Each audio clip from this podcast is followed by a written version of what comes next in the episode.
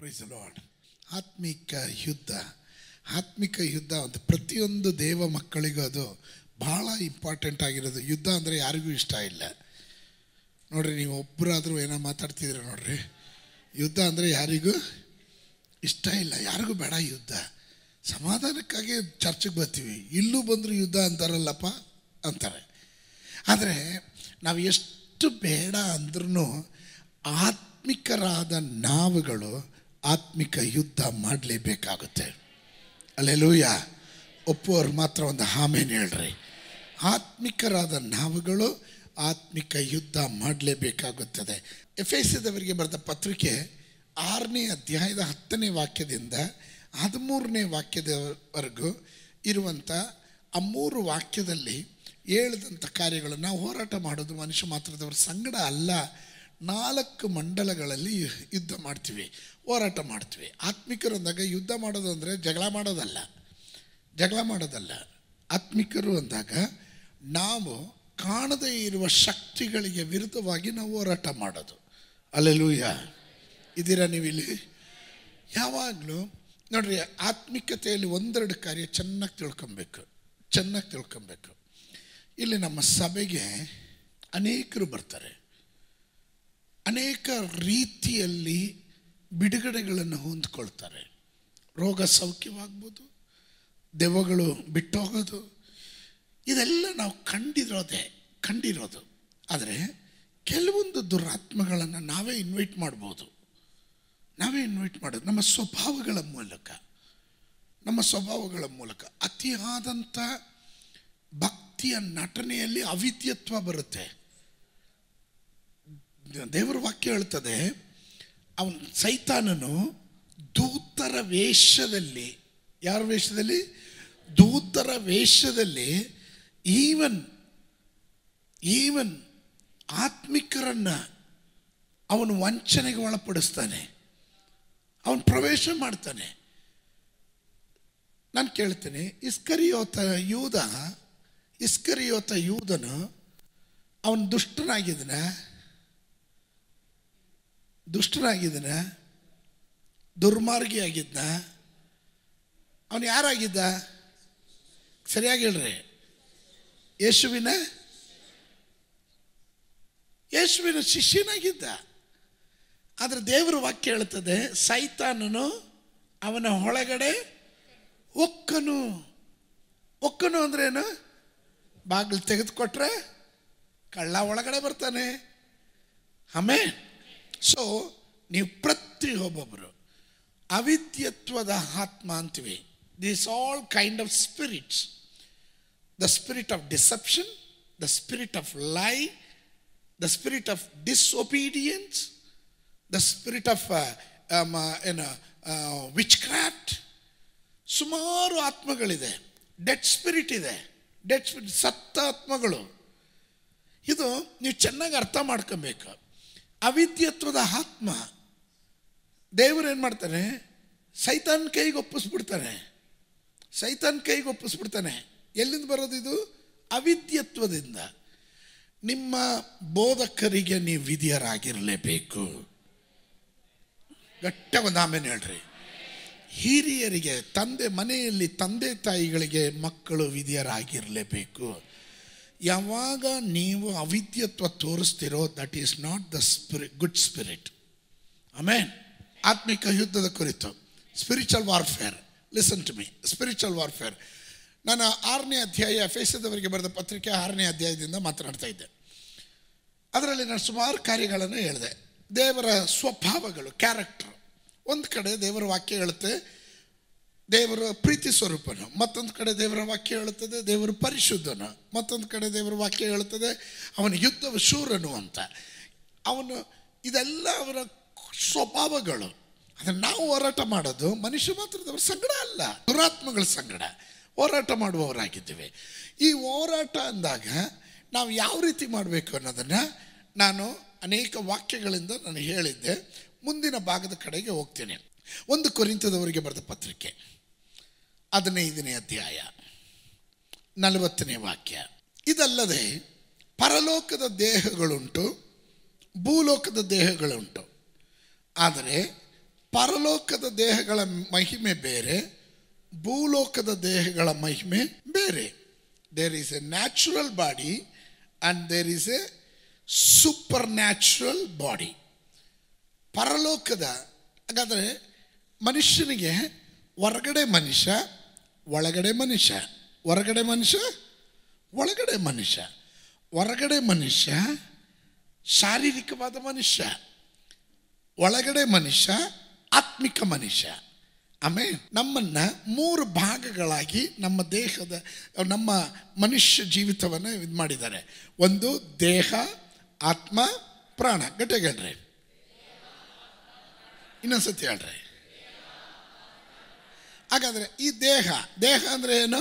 ಈ ಹೊರಗಡೆ ಕಾಣುವಂಥ ಈ ಬಾಡಿ ಆಮೇನ್ ಪ್ರಾಣ ಪ್ರಾಣ ಅನ್ನೋದು ನಮ್ಮ ಇಮೋಷ್ನಲ್ ಪಾರ್ಟ್ ದುಃಖ ಆದಾಗ ಅಳ್ತೀವಿ, ಸಂತೋಷ ಆದಾಗ ನಗ್ತೀವಿ ಜೋಕ್ ಕೇಳಿದಾಗ ನಗ್ತೀವಿ, ದುಃಖ ವಾರ್ತೆ ಕೇಳಿದ್ರೆ ಅಳ್ತೀವಿ.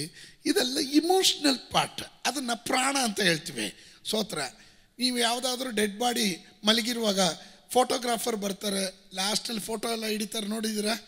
ಶವ ಸಂಸ್ಕಾರದ ಸಮಯದಲ್ಲಿ ನಾವು ನೋಡಿದ್ವಿ ಯಾ ನಿಮ್ಮ ಮದುವೆಗೆ ಮದುವೆಗೆ ಅವರು ಫೋಟೋ ಹಿಡಿಬೇಕಾದ್ರೆ ಹೇಗೆ ಹೇಳ್ತಾರೆ? ಸ್ವಲ್ಪ ನಗರಿ ಹಲೋ ಸ್ಮೈಲ್ ಹಲೋ ಅಂತಾರೆ. ಡೆಡ್ ಬಾಡಿಗೆ ಯಾವತ್ತ ಸ್ಮೈಲ್ ಅಂತ ಹೇಳಿದ್ರೆ ನೋಡಿದ್ದೀರಾ? ಸ್ವಲ್ಪ ನಗಪ್ಪ, ಅಯ್ಯೋ, ನಗು. ಏಳು ಫೋಟೋ ತೆಗಿತಾರ? ನೋಡಿ ಯಾರೂ ತೆಗಿಯಲ್ಲ. ಕಾರಣ ಏನು? ದಟ್ ಇಮೋಷ್ನಲ್ ಥಿಂಗ್ ಪ್ರಾಣ ಇಲ್ಲ ಪ್ರಾಣ ಇಲ್ಲ ಅಂದರೆ ಏನಿಲ್ಲ? ಇಷ್ಟು ಅಳ್ತಾ ಇದ್ದಾರಲ್ಲ ಅಯ್ಯೋ, ಇವರೆಲ್ಲ ಅಳ್ತಾ ಇದ್ದಾರೆ ಒಂದು ನಿಮಿಷ ಇರೋ. ಯಾಕ್ರಿ ಅಳ್ತೀರಿ? ನನ್ನ ಸಮಾಧಾನ ಕಳಿಸ್ಕೊಡ್ರಿ ಅಂತ ಹೇಳ್ಬಿಟ್ಟು ಮಲಗಿದೆಯಾ ಅದದ್ದು ಶರೀರ? ಇಲ್ಲ, ಯಾಕಂದರೆ ಪ್ರಾಣ ಹರಿಯೋಯ್ತು ಆತ್ಮಕ್ಕೆ ಮರಣ ಇಲ್ಲ. ಆತ್ಮಕ್ಕೆ ಮರಣ ಇಲ್ಲ. ಆತ್ಮ ದೇವರು ನೇಮಿಸಲ್ಪಟ್ಟ ಸ್ಥಳಕ್ಕೆ ಹೋಗುತ್ತೆ. ಆಮೇ ಅಲ್ಲೆಲ್ಲೂಯ್ಯ ಅವನವನ ನಡತೆಗೆ ತಕ್ಕ ಹಾಗೆ. ಸೋತ್ರ, ಅವ್ ಎಲ್ಲರೂ ಈಗ ಪರಲೋಕಕ್ಕೆ ಹೋಗ್ಬಿಡ್ತಾರ ಸತ್ತವರೆಲ್ಲ? ಸರಿಯಾಗಿ ಎಲ್ಲೋ ಹೋಗ್ತೀವಿ ಕರ್ತವ್ಯ ದೇವರಪ್ಪ. ಅವರವರಿಗೆ ನೇಮಿಸಲ್ಪಟ್ಟ ಸ್ಥಳ ಇದೆ. ಅಬ್ರಾಹ್ಮನಿಗೆ ಪರಲೋಕದಲ್ಲಿದ್ದಾರ? ಸಿ, ಇದರ ಒಂದೊಂದು ಭಾಗ ಇದೆ. ಪ್ಯಾರಡೈಸ್ ಸೋಲ್ ಪಿಟ್ ಅನ್ನೋಂಥ ಮೂರು ಹಂತಗಳು. ಅದನ್ನೇ ಮೂರು ಪರಲೋಕ ಅಂತ ಕರಿತೀವಿ. ಸೋತ್ರ ಆಮೇ, ಈ ಸತ್ತವರು ಯಾರು ಈಗ ಪರಲೋಕಕ್ಕೆ ಹೋಗಲ್ಲ. ಕ್ರಿಸ್ತನಲ್ಲಿ ಸತ್ತವರು ಧನ್ಯರು. ಅವ್ರ ಕಷ್ಟ ತೀರ್ತು. ಅವರೆಲ್ಲ ವಿಶ್ರಾಂತಿ ನೆಲೆಯಲ್ಲಿ. ಅದಕ್ಕೆ ದಾನಿಯಲ್ನ ಪುಸ್ತಕದಲ್ಲಿ ಏನು ಹೇಳ್ತಾರೆ ಲಾಸ್ಟಲ್ಲಿ? ನೀನು ಹೋಗಿ ನಿನ್ನ ವಿಶ್ರಾಂತಿಯ ಸ್ಥಳದಲ್ಲಿ ನೀನು ಇರು. ಅಂತ್ಯ ದಿನ. ನಿಮ್ಮನ್ನು ಕರೆಯೋ ದಿನ ಇದೆ. ಅಲ್ಲಿಂದ ಬರ್ತಾರೆ ಅವಾಗ ದಾನಿಯಲ್ಲಿ ಬರ್ತಾರೆ, ಪೌಲನ್ ಬರ್ತಾರೆ ಅಬ್ರಾಮ್ ಬರ್ತಾರೆ ಎಲ್ಲರೂ ಬರ್ತಾರೆ ಅವಾಗ. ನಾವತ್ತು ಜೀವಂತವಾಗಿ, ಅವತ್ತೇನಾದರೂ ಕ, ನಾವೇನು ಸತ್ತಿದ್ರೆ ನಾವು ಎದ್ದು ಬರ್ತಿದ್ದೆ ಅರ್ಥ ಆಮೇ? ಹೇಳೋದು ಅರ್ಥ ಆಗ್ತಿದೆಯಾ? ಇದು ನಮ್ಮ ಪ್ರಾಣ, ಆತ್ಮ, ಶರೀರಗಳಲ್ಲಿ. ಇನ್ನು ನ್ಯಾಚುರಲ್ ಬಾಡಿ ನಮ್ಗೆ ಯಾವ ರೀತಿ ನ್ಯಾಚುರಲ್ ಬಾಡಿ ಇದೆಯೋ, ಅದೇ ಥರ ಸ್ಪಿರಿಚುವಲ್ ಬಾಡಿ ಇದೆ. ನಾವು ಗೌರವಿಸಬೇಕಾಗಿರೋದು ಅದಕ್ಕೆ ದೇವರ ವಾಕ್ಯ ಹೇಳ್ತದೆ, ಪರಲೋಕದ ದೇಹ ಉಂಟು, ಭೂಲೋಕದ ದೇಹಗಳುಂಟು. ಪರಲೋಕದ ದೇಹಗಳ ಮಹಿಮೆ ಬೇರೆ, ಭೂಲೋಕದ ದೇಹದ ಮಹಿಮೆ ಬೇರೆ. ನಾವು ಅದರಿಂದಲೇ ಪೌಲನ್ ಹೀಗೆ ಹೇಳ್ತಾನೆ, ನೀವು ಈ ಲೋಕದ ನಡವಳಿಕೆಯನ್ನು ಅನುಸರಿಸದೆ ಪರಲೋಕ ಭಾವದವರಾಗಿರ್ರಿ. ಅಲ್ಲೆಲೂಯ ನಾವು ಯಾರ ಭಾವದವರಾಗಿರಬೇಕು? ಪರಲೋಕದ ಭಾವದವರಾಗಿರಬೇಕು. ಅಲ್ಲೂಯ್ಯ ನಾವು ಈ ಲೋಕದ ಸಂಸ್ಥಾನದವರಲ್ಲ. ನಾವು ಯಾವ ಸಂಸ್ಥಾನದವರು? ನಾವು ಕಮಾನ್ ನಾವು ಪರಲೋಕ ಸಂಸ್ಥಾನದವರು. ನಮ್ಮ ಪೌರತ್ವ ಎಲ್ಲಿದೆ? ಪರಲೋಕದಲ್ಲಿದೆ. So we are not living like a worldly life ಈ ಲೋಕದ ಜೀವನ ನಡೆಸೋ ಹಂಗೆ ಲೌಕಿಕರು ನಡೆಯೋ ರೀತಿ ನಡೆಯೋಕ್ಕಾಗಲ್ಲ. ಲೌಕಿಕರು ಮಾತನಾಡೋಕೆ ಮಾತಾಡೋಕ್ಕಾಗಲ್ಲ. ಮುಂಚೆ ನಾವಾಗಿ ಬದುಕಿದ್ದವರು. ಆದರೆ ಈಗ ಲೋಕದ ಪಾಲಿಗೆ ನಾವೇನಾಗಿದ್ದೀವಿ? ಸತ್ತಿದ್ದೀವಿ. ಲೋಕದ ಪಾಲಿಗೆ ಏನಾಗಿದ್ವಿ ಅದು ಹೇಳಲ್ವಲ್ಲ? ಎಲ್ಲಿ ಸತ್ತಿದ್ವಿ?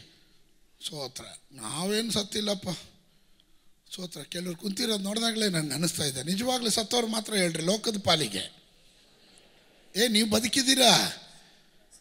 ಲೋಕದ ಪಾಲಿಗೆ ಸತ್ತವ್ರು ಆಮೇಲೆ ಲೋಕದ ಪಾಲಿಗೆ ಸತ್ತವ್ರು ಆಮೇಲೆ ಹೇಳ್ರಿ. ಏನಕ್ಕೆ ಪಾಸ್ಟರ್ ಹಿಂಗೆ ಹೇಳ್ತಾ ಇದ್ದಾರೆ? ಲೋಕದ ಪಾಲಿಗೆ ಸತ್ತವರು ಅಂದರೆ ಏನು ಅರ್ಥ? ಅದರ ಅರ್ಥ ಏನು? ಲೋಕದ ಪಾಲಿಗೆ ಈ ಲೋಕ ಸ್ನೇಹ ದೇವರ ವೈರತ್ವವಾಗಿರುತ್ತೆ. ನಾವು ಲೋಕವನ್ನು ಪ್ರೀತಿ ಮಾಡ್ತೀವಿ ಅಂದ್ಕೊಳ್ರಿ. ದೇವರಿಗೆ ನಾವು ವೈರಿಗಳಾಗ್ತೀವಿ. ಆಮೇ? ಈ ಲೋಕ ಈ ಲೋಕ ಯಾವಾಗಲೂ ಆತ್ಮಿಕತೆಯನ್ನು ಕೊಡೋದಿಲ್ಲ, ಲೌಕಿಕತೆಯನ್ನು ಕೊಡುತ್ತೆ. ಅದರಿಂದಲೇ ನಮ್ಮನ್ನು ಯೇಸು ಸ್ವಾಮಿ ಯೇಸು ಸ್ವಾಮಿ ಸ್ವರಕ್ತದಿಂದ ಸಂಪಾದನೆ ಮಾಡಿದರು. ಆಮೇ ಸ್ವರಕ್ತದಿಂದ ಸಂಪಾದನೆ ಮಾಡಿದ್ರು. ತಂದೆಯಾದ ದೇವರು ಒಮ್ಮೆ ಯೋಹನನ್ ಸುವಾರ್ತೆಯಲ್ಲಿ ಹೀಗೆ ಹೇಳ್ತಾನೆ, ನಾನು ಕಂಡ ಮಹಿಮೆ. ಯೇಸು ಸ್ವಾಮಿ ತಂದೆ ಹತ್ರ ಹೇಳ್ತಾನೆ ನೀನು ಕೊಡಲ್ಪಟ್ಟ ನನ್ನ ಜನ ಇವರು ಕಾಣಬೇಕು. ಹಾಗಾದರೆ ಯೇಸುವಿನ ಮಹಿಮೆ ಕಂಡಂಥ ಮಹಿಮೆ, ನಾನು ನೀವು ಯೇಸುವಿನ ರಕ್ತದಿಂದ ಕ್ರಯಕ್ಕೆ ಪಡೆಯಲ್ಪಟ್ಟ ನಾವು ಸಹ ಕಾಣಬೇಕೆನ್ನೋದು ದೇವರ ಚಿತ್ತವಾಗಿದೆ. ಅಲ್ಲೆಲ್ಲೂಯ್ಯ ಹಾಗಾದರೆ natural body and supernatural body ಆಮೇಲೆ ಸ್ಪಿರಿಚುವಲ್ ಬಾಡಿ ಸ್ಪಿರಿಚುವಲ್ ಬಾಡಿ ಆಮೇಲೆ ಆತ್ಮಿಕ ಮನುಷ್ಯ ಮತ್ತು ಶಾರೀರಿಕ ಮನುಷ್ಯ, ಎರಡು ರೀತಿಯಲ್ಲಿ. ಎರಡು ಕುರಿತದವರಿಗೆ ಬರೆದ ಪತ್ರಿಕೆ. ನಾಲ್ಕು ನಾಲ್ಕು ನಾಲ್ಕು ನಾಲ್ಕು. ಎರಡು ಕೊರಿಂದ ಸೆಕೆಂಡ್ ಕೊರಿಂತಿಯನ್ಸ್ ಫೋರ್ ಫೋರ್ ಇವರಲ್ಲಿ ದೇವರ ಪ್ರತಿರೂಪವಾಗಿರುವ ಕ್ರಿಸ್ತನ ಪ್ರಭಾವವನ್ನು ತೋರಿಸುವ ಸುವಾರ್ತಿಯ ಪ್ರಕಾಶವು ಉದಯವಾಗಬಾರದೆಂದು. ನೋಡಿದ್ರ? ದೇವರ ಪ್ರತಿರೂಪವಾಗಿರುವ ಕ್ರಿಸ್ತನ ಪ್ರಭಾವ. ದೇವರ ಪ್ರತಿರೂಪ? ಕ್ರಿಸ್ತನ ಪ್ರಭಾವ. ಆಮೇ ದೇವರ ಪ್ರತಿರೂಪ ಕ್ರಿಸ್ತನು, ಕ್ರಿಸ್ತನ ಪ್ರಭಾವ ನಮ್ಮಲ್ಲಿ ಬಿಂಬಿಸದೇ ಇರತಕ್ಕಂತೆ. ಆಮೇ ತೋರಿಸುವ ಸುವಾರ್ತೆಯ ಪ್ರಕಾಶ ಉದಯವಾಗಬಾರ್ದು.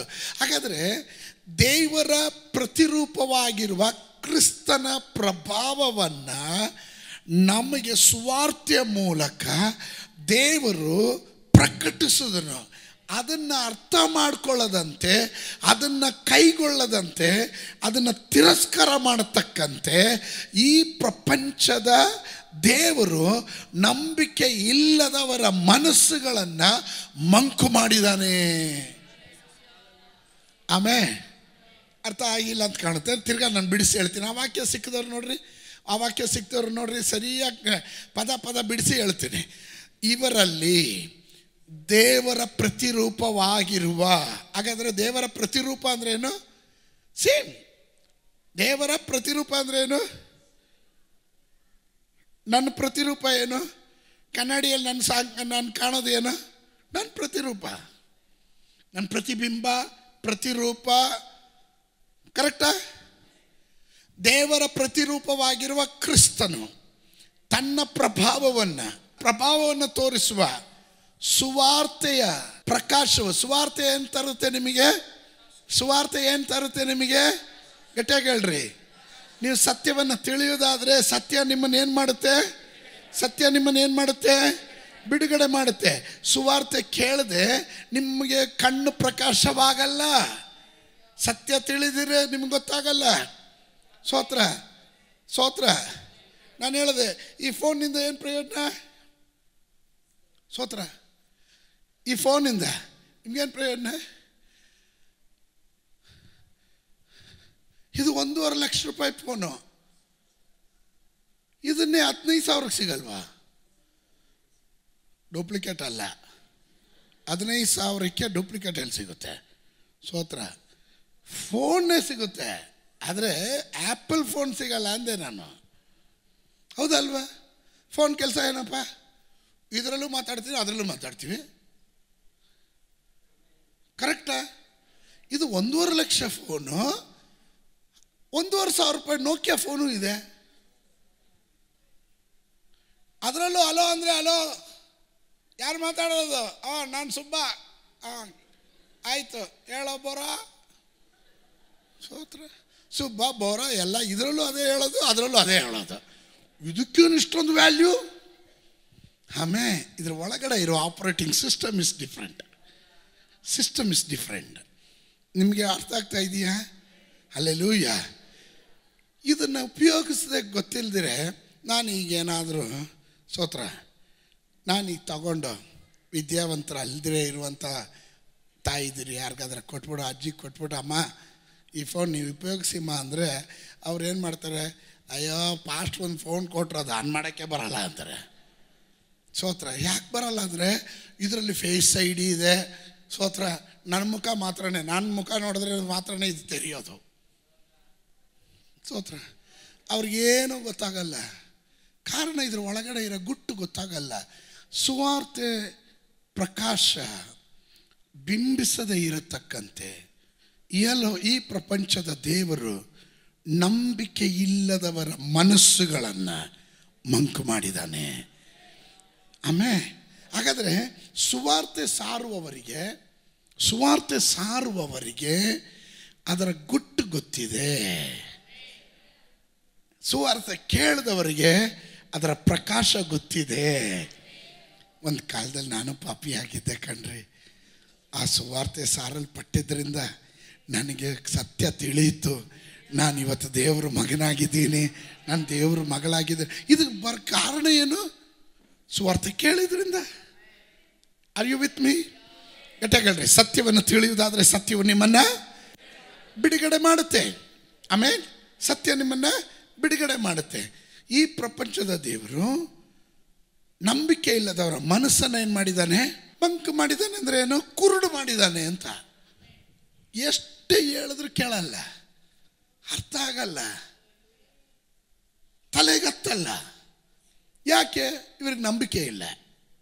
ನನ್ನ ನೀತಿವಂತನು ನಂಬಿಕೆಯಿಂದಲೇ ಹಾಗಾದರೆ ಬದುಕಬೇಕಾ ಸಾಯ್ಬೇಕಾ ನೀವು ನಂಬಿಕೆಯಲ್ಲಿ ಬದುಕ್ತೀವಿ ನಾವು ನಾಳೆ ಬದುಕ್ತೀರ ಅಂತ ಏನು ಗ್ಯಾರಂಟಿ ಬೇಡಪ್ಪ ಟ್ರೈನಲ್ಲಿ ಹೋಗ್ತೀರಾ ಟ್ರೈನ್ ಓಡಿಸ್ತಾ ಇರೋನು ಯಾರು ಅಂತ ಗೊತ್ತಾ ನಿಮಗೆ ನೋಡಿದ್ದೀರಾ ಫ್ಲೈಟಲ್ಲಿ ಹೋಗ್ತೀವಿ ಮೂವತ್ತೆಂಟು ಸಾವಿರ ಅಡಿ ಮೇಲೆ ಕರ್ಕೊಂಡು ಹೋಗಿರ್ತಾರೆ ಕೆಳಗಡೆ ಮನೆಯೂ ಕಾಣಲ್ಲ, ಜನನೂ ಕಾಣಲ್ಲ. ಏನು ನಂಬಿಕೆಯಲ್ಲಿ ಕೂತಿರ್ತೀವಿ ನಾವು?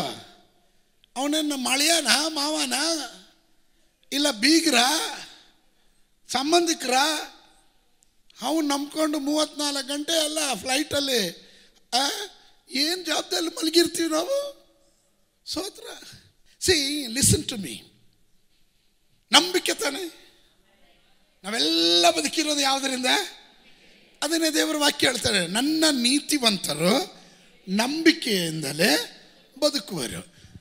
ಅಪ್ಪ ನಂಬಿಕೆ ಉಳ್ಳವನು, ಅವನು ಕುರುಡನಾಗಿರ್ತಾನೆ. ನಂಬಿಕೆ ಅನ್ನೋದು ಕಾಣದೇ ಇರುವ ಮಂಡಳವನ್ನ ಕಣ್ಣಿಗೆ ಕಾಣುವ ಹಾಗೆ ನಿರೀಕ್ಷಿಸುವುದಾಗಿದೆ. ಅದು ನಂಬಿಕೆ. ದಟ್ಸ್ ಫೈತ್ ನಾಳೆ ನಿನಗೊಂದು ಉತ್ತಮ ಭವಿಷ್ಯ ಇದೆ ಅಂದರೆ ಏನು? ಎಲ್ಲಿದೆ? ತೋರಿಸು. ನಂಬಿಕೆ ಇಲ್ಲದವರ ಮನಸ್ಸನ್ನ ಮಂಕು ಮಾಡುವವನು ಲೋಕದ ಪ್ರಭು ಶಕ್ತಿ, ಅಂಧಕಾರ ಶಕ್ತಿ. ಅಲೆಲುಯಾ ಅಲೆಲುಯಾ ಇನ್ನೊಂದು ವಾಕ್ಯ ಹೇಳ್ತೀನಿ. ಸತ್ಯವೇದ ಗ್ರಂಥದಲ್ಲಿ ಒಂದು ಕೋರಿಂತದವರಿಗೆ ಬರೆದ ಪತ್ರಿಕೆ.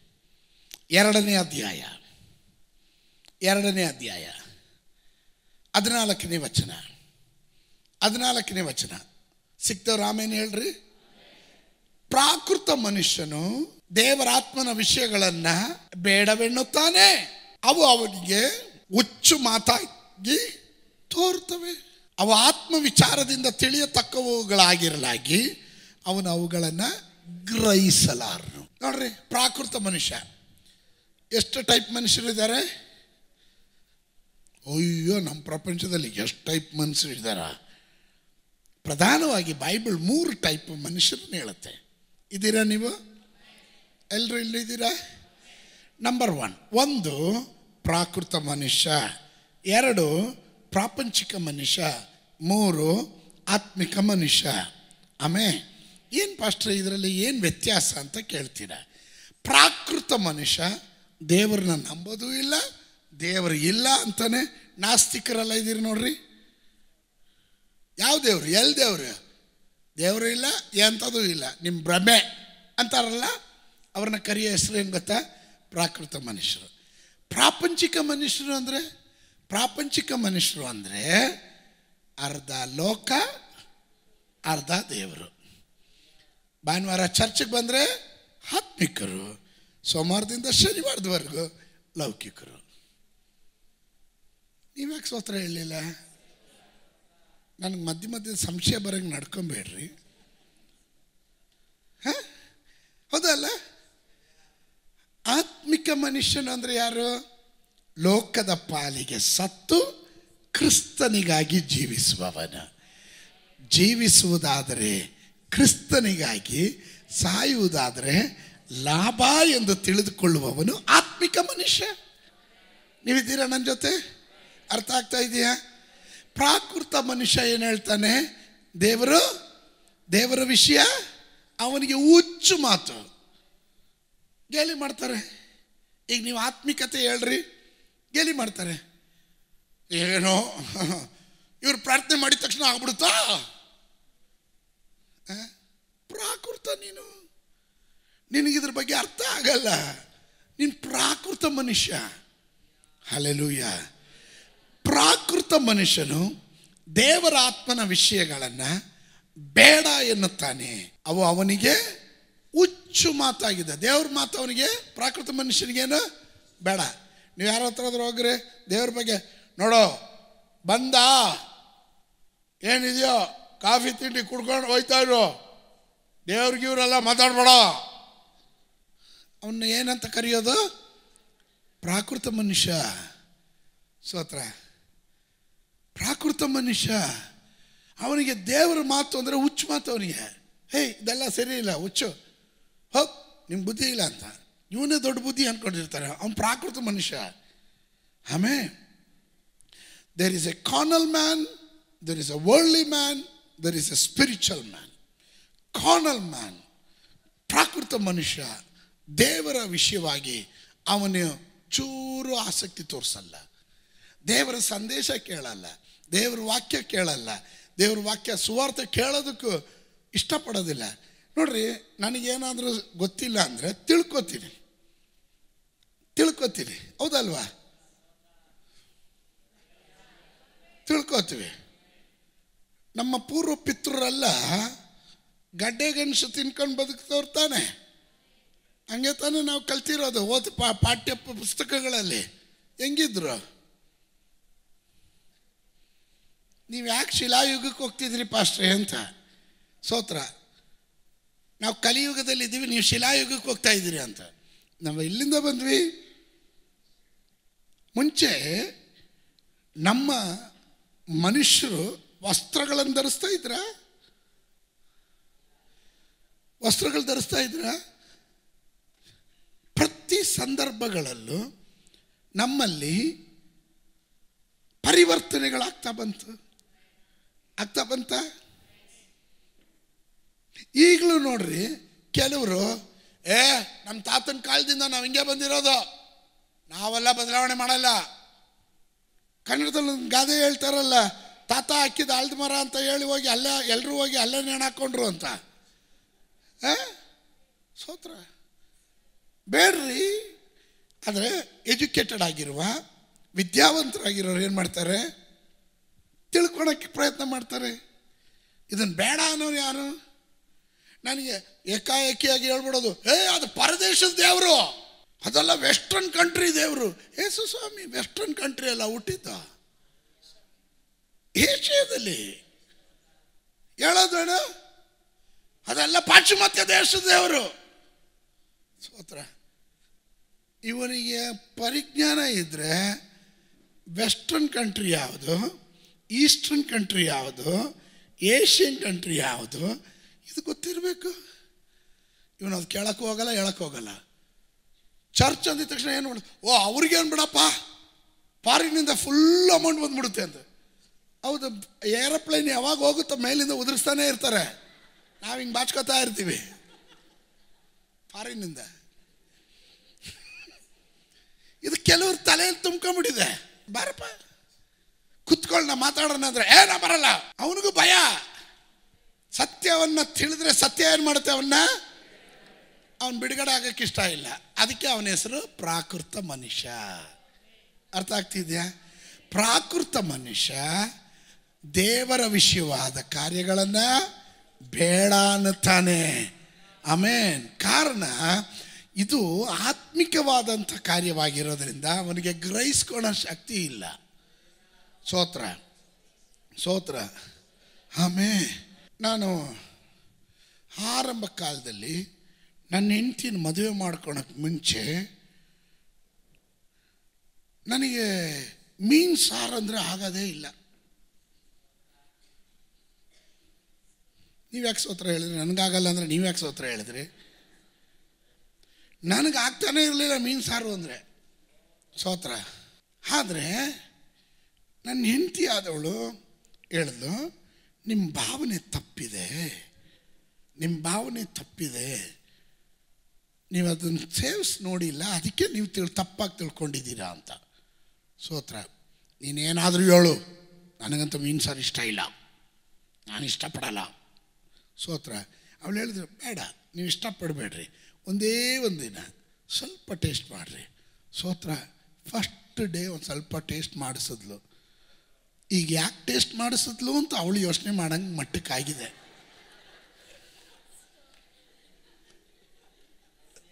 ಹೌದಲ್ಲ? ನನಗೆ, ನಾನು ಸತ್ಯ ಹೇಳ್ತಿದ್ದೀನಿ ರೀ.